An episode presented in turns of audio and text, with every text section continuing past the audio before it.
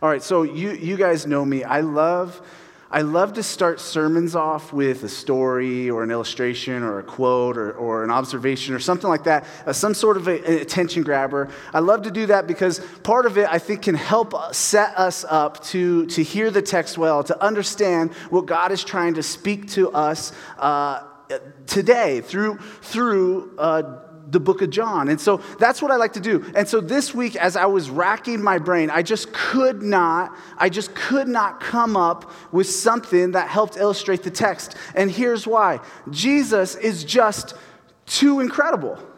He, he's just too incredible. He's he, in this discourse that we're going to see, this somewhat of a teaching, somewhat of a conversation that Jesus has with this crowd of people that turns into a group in a synagogue at some point. He walks over there into a synagogue and continues this conversation. What we see is that Jesus is just an incredibly skilled teacher. He has points, he does things, he concludes using those same points again. He's just he, he's an incredibly skilled teacher, but even so, if you look at the content of what Jesus is saying, he can't just be a teacher.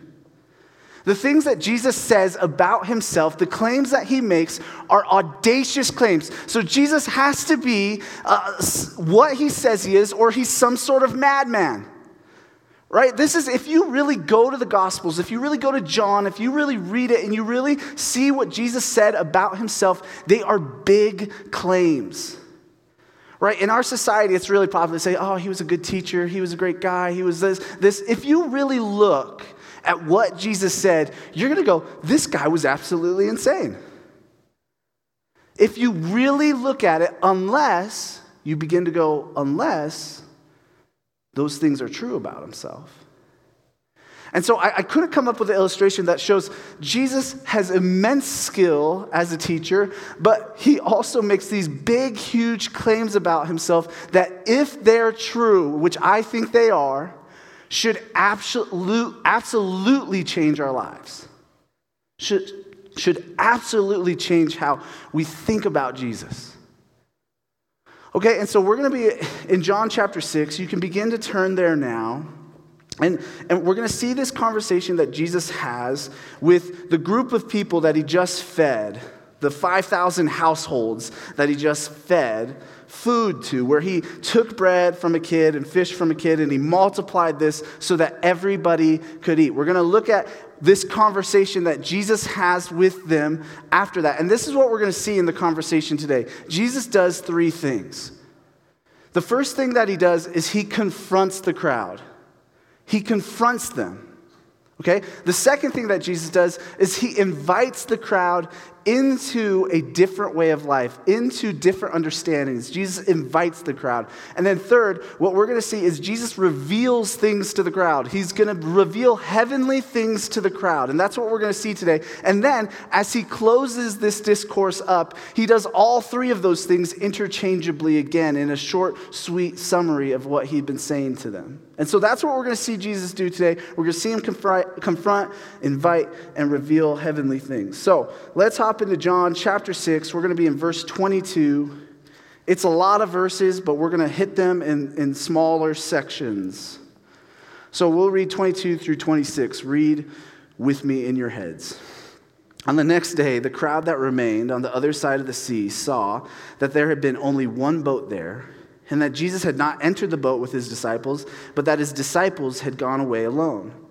Other boats from Tiberias came near the place where they had eaten the bread after the Lord had given thanks. So, when the crowd saw that Jesus was not there, nor his disciples, they themselves got into the boats and went to Capernaum seeking Jesus.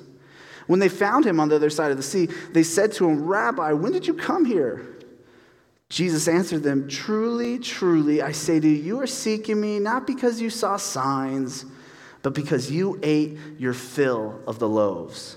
Okay, let's Let's stop right there. I don't know what happens with you guys when you walk into a room of people that miss you or are looking for you. But when I walk into a room, because every once in a while, maybe three times in my life, I've walked into a room and people have been like, hey, Anthony, we missed you. Where you been? And I'm like, hey, like that's what I do when I walk into a room when a group of people are excited to see me, right? And I start rapping, and, and it's just, it's a whole thing okay? Jesus, when he has this group of people that he just fed because we know he loves them and cares about them, they look for him. They can't find him. They're like, how did he get across? And we know that he walked across the sea. When they find him, they go, Jesus, when did you get, how did you get here? And, and Jesus does what I wouldn't do. Jesus decides, this is, I'm going to take a moment to confront you. I'm going to take a moment to instruct you. It is important to Jesus that he has the crowd examine what's really in their hearts. And so the crowd, who I think is probably excited to see Jesus, like, hey, it's the bread guy, it's the buffet guy. Like, they're, they're coming up, and Jesus goes, no, uh, no. You, you, don't want, you don't even want me for signs. Like, you don't even want to see miraculous God signs from me. You just want me because I gave you a bunch of food. Jesus is willing to confront in order to instruct us. Jesus is willing to confront that crowd in order to instruct them. He wants them to examine their hearts. This is not the first time Jesus wants this sort of an idea examined in people's hearts in the book of John. If you remember in John chapter 4, a similar situation happened. It seems that Jesus wants to confront the crowds that follow him, wanting to use him for what he can give them. He wants to confront that very heart in them. He wants to say, You're following me just for what I can give you, not for who I am. Jesus wants to confront that in this crowd. And if Jesus wanted to confront that in this crowd, and John wrote this after Jesus ascended to heaven, hoping that all might find life in these words, Jesus wants to confront us with that idea as well. Each of us in this room, why are you here? I think Jesus would ask you, why are you here? What's the reason? Listen, I, as a pastor, I'm, I'm super excited for anybody in this room. I love when there are people that don't follow Jesus that are in this room. I love it.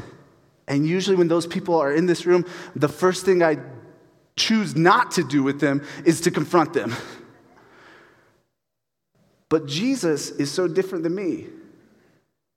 Jesus thinks it's so important that all people confront what's in their hearts. And Jesus wants to ask us the question why are you here? Are you here for what I can give you? All right, let's fast forward it to, to, to right now in this room. Are you, are you at church because you want blessings? I know that's some people's reason. Are you at church because you've heard, you know, you can get good things and get good relationships and get good morals? Is, is, is that why you're here? Jesus would confront that. Jesus wants us to examine our hearts. We need to understand and we need to think through why are we in this room? Why are we trying to follow Jesus? Why are we trying to get to know him? And what Jesus is telling us in this text and in John chapter 4, we talked about a couple months ago, is if you're here just for what I can do for you and what I can give you and the blessings I can rain down, you're here for the wrong reasons. Jesus wants you to be here for him that He is better than any of those blessings. That He Himself is better than anything that He can give you. That the things you're searching for, you can only truly find in Him. And Jesus wants to confront that crowd with this idea, and He wants to confront us with that idea. The Jewish people, they, they wanted an input output God, but that's not the sort of God that they're going to get. They want to input works or whatever and, and, get output of blessings from God, but Jesus just says, that's not the sort of God that I am. It's a, it's a Christian cliche. We say this, and there's uh, even like spoken word popular videos about this is this idea that I don't follow religion, I, I, I have a relationship. It's a cliche. And it's a cliche for a reason because that is what Jesus is presenting in the Gospels. He's not presenting a religion where you do all these things in order to get to Him. He's presenting a relationship with God that will forever change you. That's who Jesus is. And so we need to confront in our hearts why am I here? And if you're here for the wrong reasons, I'm not saying don't be here anymore. What I'm saying is change the reason you're here. Instead of look for those blessings solely, solely realize that Jesus says he wants you here for him. Okay, let's keep going in the text. So Jesus confronts the crowd, but then he invites the crowd into a different way of life. Verse 27. So he, this is mid sentence essentially for him, or mid conversation. Do not work for the food that perishes, but for the food that endures to eternal life, which the Son of Man will give to you. For on him God the Father has set his seal. Then they said to him, What must we do to be doing the works of God? Jesus answered them, This is the work of God, that you believe in him whom he has sent. Okay, let's stop right there. So Jesus is like, listen, you are too often looking and working and trying to get food that just perishes. Work for the food instead that gives you eternal life. And so the crowd reacts how I react. Uh, how? right? Okay, Jesus, help us. Like what how do we do this? How do we work for this food? And then Jesus says some really good news to me.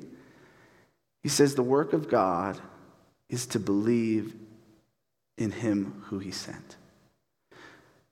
To believe in Jesus, the sent one, the chosen one, the Messiah, the Christ. That's the work of God. So Jesus is inviting them into a new way of life. Their old way of life was if we do certain things, if we input certain things, God gives us blessings. And Jesus is going, listen, I'm God. I'm going to do what I'm going to do. All I want you to do is to believe in me. We have to remember this word in the Greek is a, it's probably a little bit more robust than our English word for believe. This word believe in the Greek, it does mean to like cognitively ascend to and ascribe to an idea and say, hey, I think that's true. That is what believe means in the Greek. But it also has this deep and strong connotation of trust, really, of entrusting oneself to. And so when Jesus says the work of God is to believe, he's not just saying, hey, just go around saying this is true. What he is saying is, I want you to entrust yourself to me. I want you to trust me. Jesus is relational. The God of the universe is relational. Right? It, it's not a huge list of all these things that you have to do. It's simply trust in Him. That's the work of God. That's how they get this eternal bread that Jesus keeps talking about. For some of us in the room, that's great news, right? If that's the work of God is simply to believe and trust in Him, that's great news. And for that, it's great news for me. I'm bad at following rules, right? I'm just bad at following rules. I don't know what happened or why, but if there's a rule, especially if it's arbitrary, I'm like, not to do that, right? Or if there's even just like, here's what you got to do, like I could even try my hardest and it's like, oh, I, I, I can't do it. Like I just, I can't follow rules sometimes. I can't. And so when Jesus, when they ask Jesus, hey, how do we get this eternal bread? What's the work we got to do? And Jesus doesn't say, hey, all of Leviticus. My heart goes, yes. This is good news for me because I, if it's just trusting, I think I can trust. For some of us, though, this is scary news. This is scary news that Jesus, a man from 2,000 years ago who didn't speak our language, is asking you to trust him without you physically seeing him. That's scary, but that is what Jesus is asking that you would trust him. That's what our relationship with God looks like. It's taking his hand. I used this illustration a few months ago. I'm going to use it again. I'll, retire it after this time. But our trust in God to me reminds me of Aladdin, okay? Bear with me. You got Aladdin, Aladdin and Jasmine, they're hanging out. All of a sudden, the palace guards are after them, if you know the Disney movie. They're running away. Aladdin knows if he jumps out this one window, there's a pile of sand down there at the bottom. Jasmine doesn't know that. She's been hanging out in the palace with Rajah. And so Jasmine doesn't know what's going on. And, she, and, and, Aladdin turns to her and just go, he doesn't have time to explain that there, what's going on. He just goes, Do you trust me? And he reaches out his hand. And Jasmine should have said no. But she just kind of goes, Whoa, whoa, whoa I, what? And he goes, Do you trust me again? And Jasmine decides to take his hand. They jump, they land in the sand, and then the guards still get them. And so the illustration breaks down. But I think our relationship with God is a lot like that sometimes. It's God reaching out, saying, Do you trust me? Take my hand. I know this doesn't make sense, but do you trust me? Take my hand. That's what our relationship with God looks like entrusting ourselves to Him even when it doesn't make sense. That's what Jesus is inviting those people in that crowd to. That's what He's inviting us to. To just reach out and to take His hand, to trust Him, to entrust ourselves to Him. Okay? So Jesus, Jesus uh, uh, invites, Jesus confronts first. And now we're going to see Jesus begin to reveal some heavenly things, some, a couple heavenly things in particular. So let's go to John, verse 30, and we're going to read through 36. So they said to him, Then what sign do you do? That we may see and believe you. What work do you perform? Can we pause there for a second? I love this. Like they're just they're they're they're idiots, right? Like I don't I don't know. I'd probably be saying the same thing. And so some of you are like, that's messed up. You shouldn't call them idiots. But like just yesterday, Jesus gave them a whole bunch of food and then like disappeared, right? Like they're like, what work do you do? The only thing I could think is maybe the disciples, because they were handing out the food, were kind of going up and handing it to different groups and going like, hey, we made this for you. Don't don't talk to Jesus about that. Don't mention that we said that we made it, but like it was like I don't know why they're going, "What work do you perform?" And yet that's what they say. And they continue. They say, Our fathers ate the manna in the wilderness, as it is written. He gave them bread from heaven to eat. Jesus then said to him, Truly, truly, I say to you, it was not Moses who gave you the bread from heaven, but my Father gives you the true bread from heaven. For the bread of God is he who comes down from heaven and gives life to the world. They said to him, Sir, give us this bread always. Jesus said to them, I am the bread of life. Whoever comes to me shall not hunger, and whoever believes in me shall never thirst. But I said to you that you have seen me, and yet do not believe. Jesus is beginning to reveal some big things to this crowd. They go, okay, Prove to us that you're the chosen one. Prove to us, show us a sign, do something. Our fathers had manna. That's why we knew we could trust Moses, because one time Moses prayed and then all this manna came, and, and, that, and that's how we know we could trust the old religion that we had. But how do we trust you, Jesus? And Jesus essentially goes, You're not getting it. That was a shadow of what, what God really wanted to do. I am, Jesus is what God really wanted to send. Jesus is the bread that really is what God wanted to do. And so Jesus just spells it out for them. He goes, I am the bread of life. You're finding life in all sorts of things. I am the bread of life. Anyone that comes to me won't be hungry. Anyone that believes in me won't thirst. That's who Jesus says that he is, that he is the bread of life. He is revealing a marvelous and magnificent truth to that crowd that we get to hear 2,000 years later. Jesus is the bread of life. Jesus is who we need. This isn't what Jesus is saying. Jesus isn't saying, you have to really eat me, right? Like he, he's using a metaphor.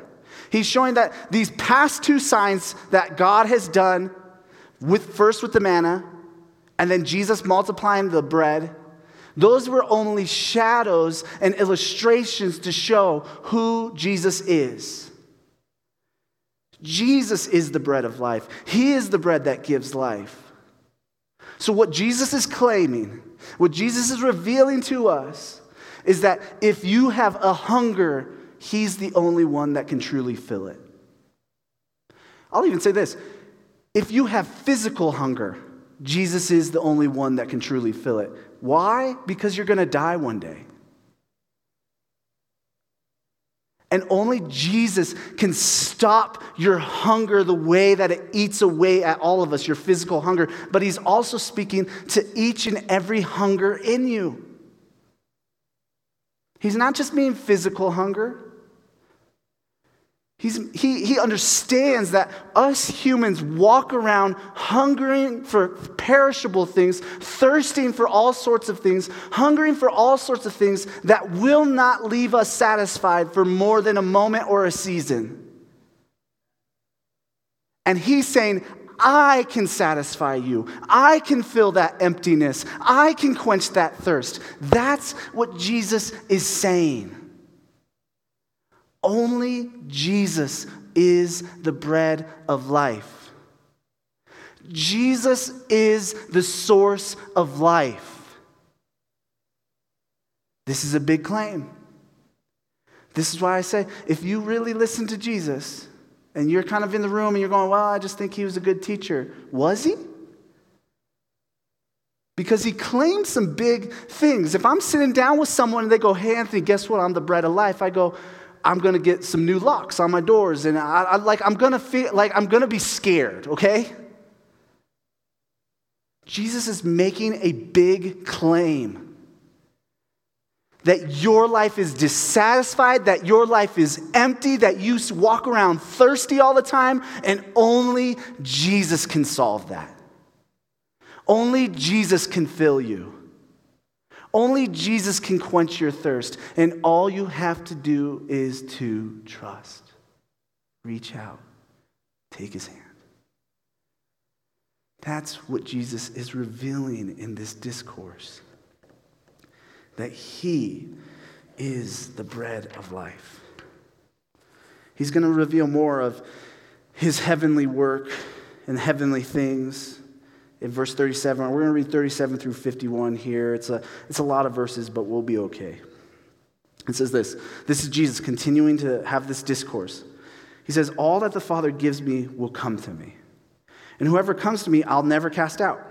For I've come down from heaven not to do my own will, but the will of him who sent me. And this is the will of him who sent me, that I should lose nothing of all that he has given me, but raise it up on the last day. For this is the will of my Father, that everyone who looks on the Son and believes in him should have eternal life. And I will raise him up on the last day. So the Jews grumbled about him because they said, He said, I'm the bread that came down from heaven. They said, Is this is not this Jesus, the son of Joseph, whose father and mother we know? How does he now say, I have come down from heaven? Jesus answered them, do, do, not grumble among yourselves. No one can come to me unless the Father who sent me draws him. And I will raise him up on the last day. It is written in the prophets, and they will all be taught by God. Everyone who has heard and learned from the Father comes to me. Not that anyone has seen the Father except he who is from God. He has seen the Father. Truly, truly, I say to you, whoever believes has eternal life. I am the bread of life. Your fathers ate the manna in the wilderness and they died. This is the bread that comes from heaven, so that one may eat of it and not die. I am the living bread that came down from heaven. If anyone eats of this bread, he will live forever. And the bread that I will give for the life of the world is my flesh. So, Jesus begins to reveal more to them. Jesus essentially says, Hey, everything happening right now, this is God's work. This is what the Father is doing. This is how he's working. And then uh, when you see Jews in there, realize in John, often Jews means the Jewish leaders. It's kind of like just shorthand way that John referred to the Jewish leaders. Or sometimes when John's using the word Jews, he, he wants it clear to probably Gentile readers that there were, this was how the Jewish people uh, received Jesus in a variety of ways. And so, anyways, the, the, the Jewish leaders, I believe, are, are grumbling. They're going, this guy's crazy, right? Like they're just turning each other, like, what is he saying right now? He's saying he came from heaven, he's the bread from heaven. Uh, we know Joseph and his mom, we know his mom and dad. Like, we know, we know, like, this guy's a human, right? And then Jesus goes, listen, I know you're mad right now. I know you're, you're grumbling right now, but this is the work of God. There's nothing you can do about it. Like all the things you're mad about is what God is doing right now and right here. That's what Jesus is telling them. And you see, just Jesus interchangeably uh, refer to himself as God, refer to his Father. This is where the Trinity becomes a real big mystery. There's just a lot that Jesus is revealing here that can be heavy and difficult. In fact, I, I, do want to pause for a moment like, and take like a theological side note. Do you notice what Jesus is doing throughout this discourse? On the one hand, he's going this. He's saying, hey, believe in me, I'm the bread of life. Entrust yourself to me. Like Jesus wants people to believe in him of their own volition. And yet, Jesus goes, Hey, if you do believe in me, it's the work of God. If you do come to me, it's just because God the Father is working in you, revealing to you that I'm the bread of life. It sounds like a, a, a, contradiction. Okay, I've got to believe in you. I've got to choose to believe in you. And then Jesus goes, and yet God is the one who saves me. God is the one who causes me to see you as bread of life. It sounds like a contradiction. But somehow it isn't. Somehow, when you read the Holy Scriptures, when you read the Bible, when you read what all these Jewish people thought about God, they thought both things were true. Right? D.A. Carson, uh, a theologian who wrote one of the best commentaries on, on the Gospel of John, he says this about John. He says this John, the, the author, seems perfectly content with expressing a compatibilism. Okay, if you didn't know what compatibilism is, neither did I. And so I Googled it. And compatibilism is the belief which uh, says that free will and determination are mutually compatible and that it's possible to believe in both without being logically inconsistent. Okay, so all these philosophical people, logical people that came up and they, they came up with this thing, compatibilism, and they'll show how it's not logically inconsistent or whatever. It's, that's beyond me at that point. I go, I'm not, I know smart. And so I don't, I don't know how to say this, okay? I don't know how to, I don't know how to understand this.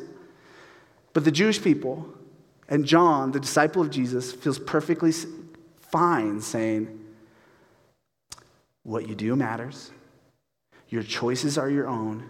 You are responsible for your choices. And yet, God saves completely on his own. God is sovereign over all. For us, that's hard because we've lived the last 2,000 years and churches have split over this idea, right? Like one camp's like, it's no, it's all like this. And another church is like, no, it's all like this. And what we see in the Bible is both things being expressed, and we just have to let it melt our brains a little bit. Right? We just have to. This is how big God is. His ways are so confusing that we as humans sometimes have to go, I got to pick one or the other when God says, hey, it's, it's both. And you go, God, how do I, how, how, tell me, tell me how that is. And God goes, I'm good. Just like figure out, like, I'm the bread of life. And then you go, but I thought I wasn't the one figuring it out. And then you're just getting an argument with God. It's pointless. Okay? But this is what we see throughout the scriptures that what you do matters, that your choices are your own, that you're held accountable for what you choose to believe, and yet God owns salvation. God owns history. That's who God is.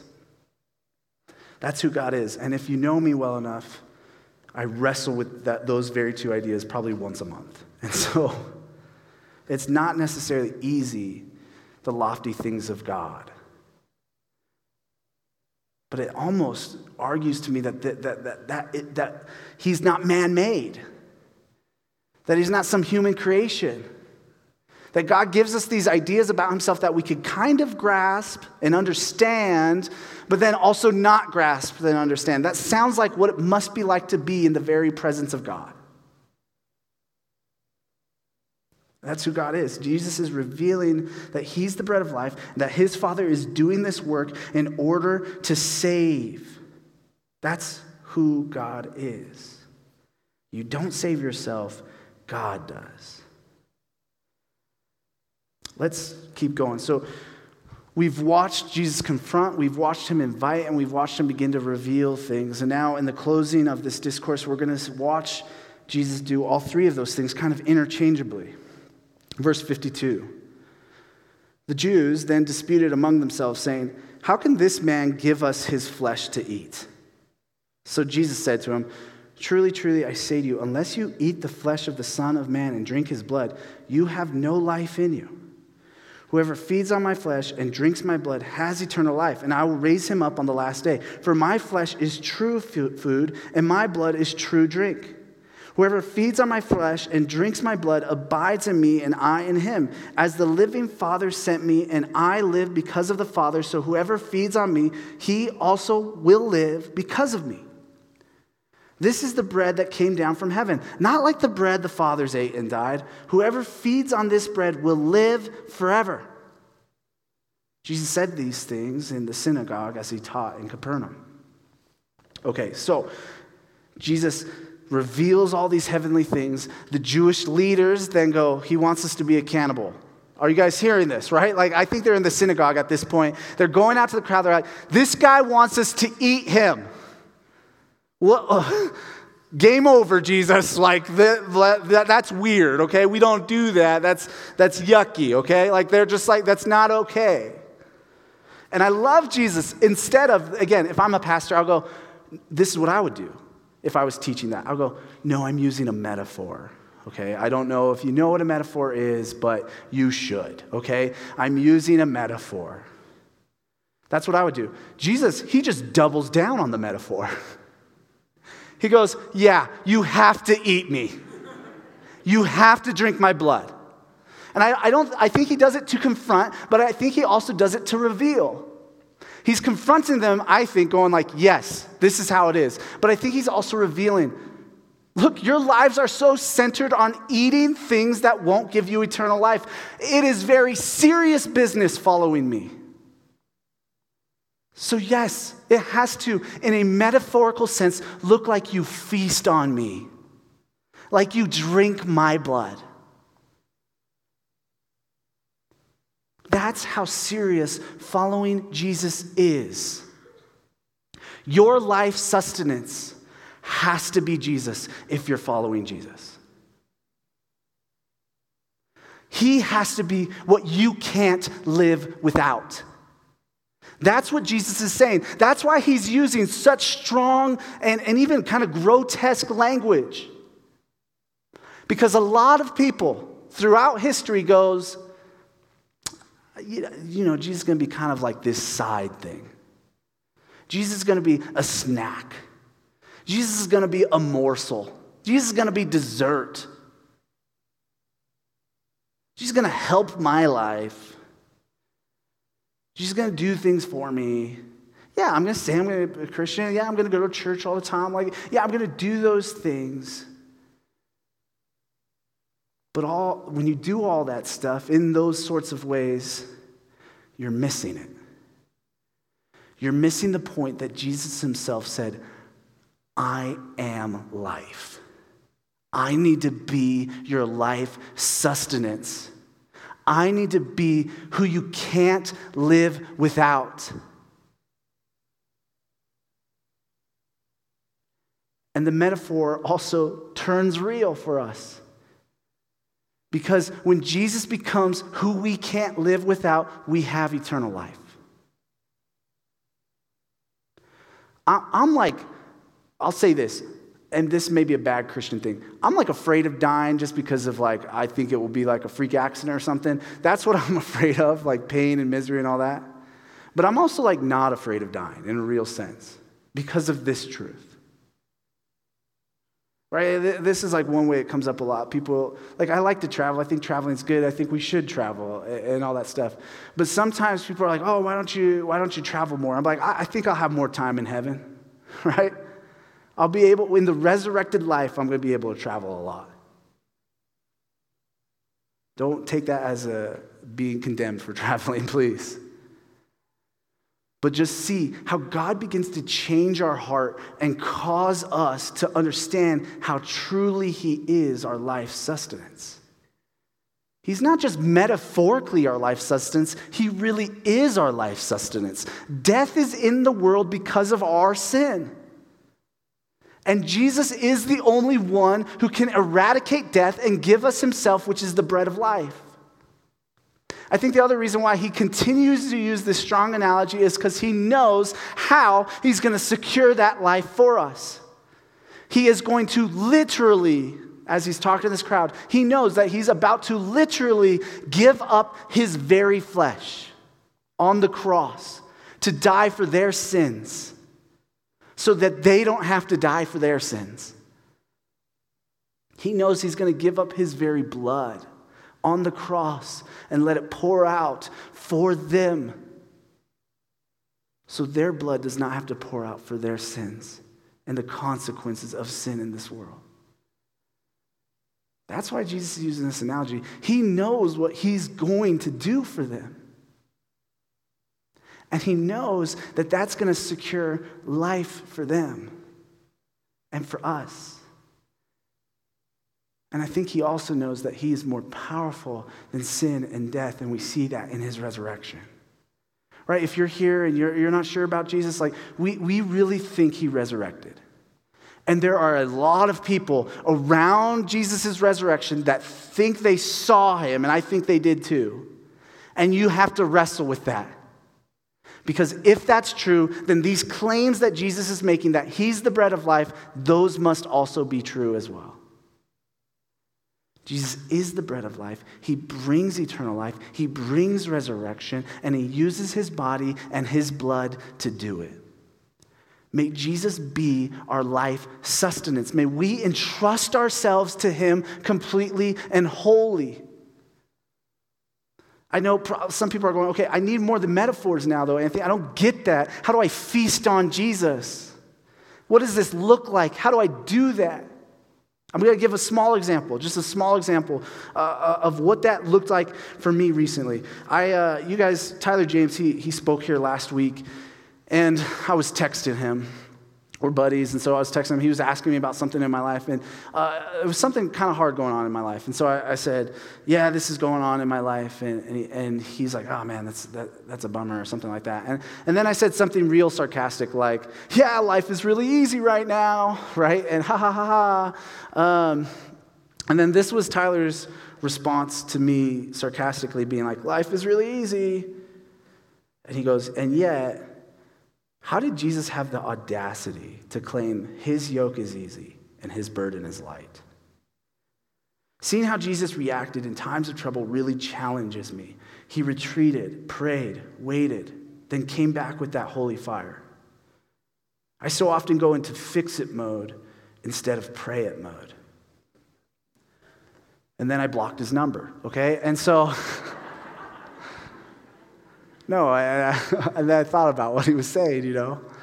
And he wasn't saying, don't complain, Anthony, but what he, what he was saying was like, Anthony, the suffering, whatever you're going through, fixing it, that, that, that's a perishable good. The imperishable good is feasting on Jesus.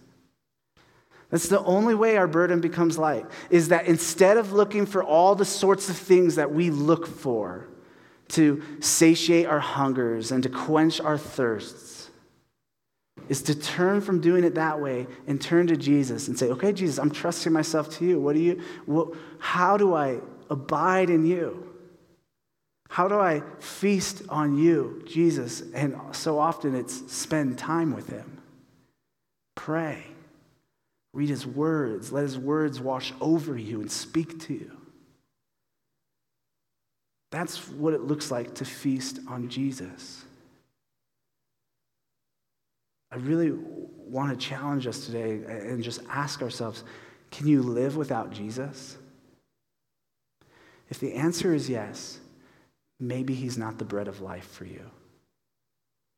And I would encourage you, instead of feeling guilty about that, turn to him as the bread of life.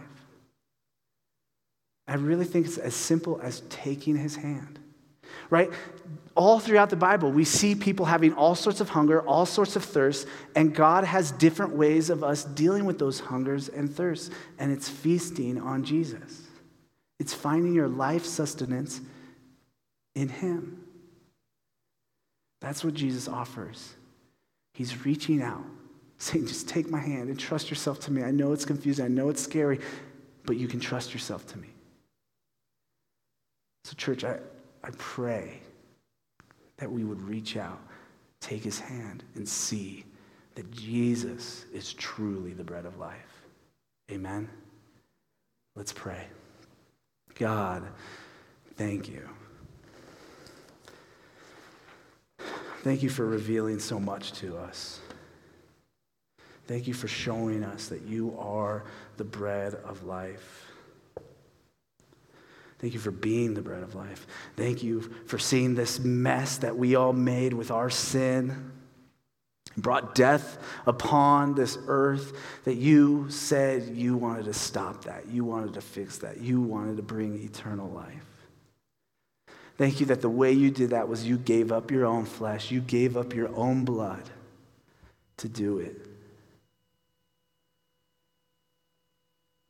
God, so many of us in here, we love this idea of you being the bread of life. And then so and, and, so many of those same people in here, God, we go, I love the idea, but I don't know if I quite think that. I don't know if I quite find my sustenance in you, God. And so, God, I ask, change us.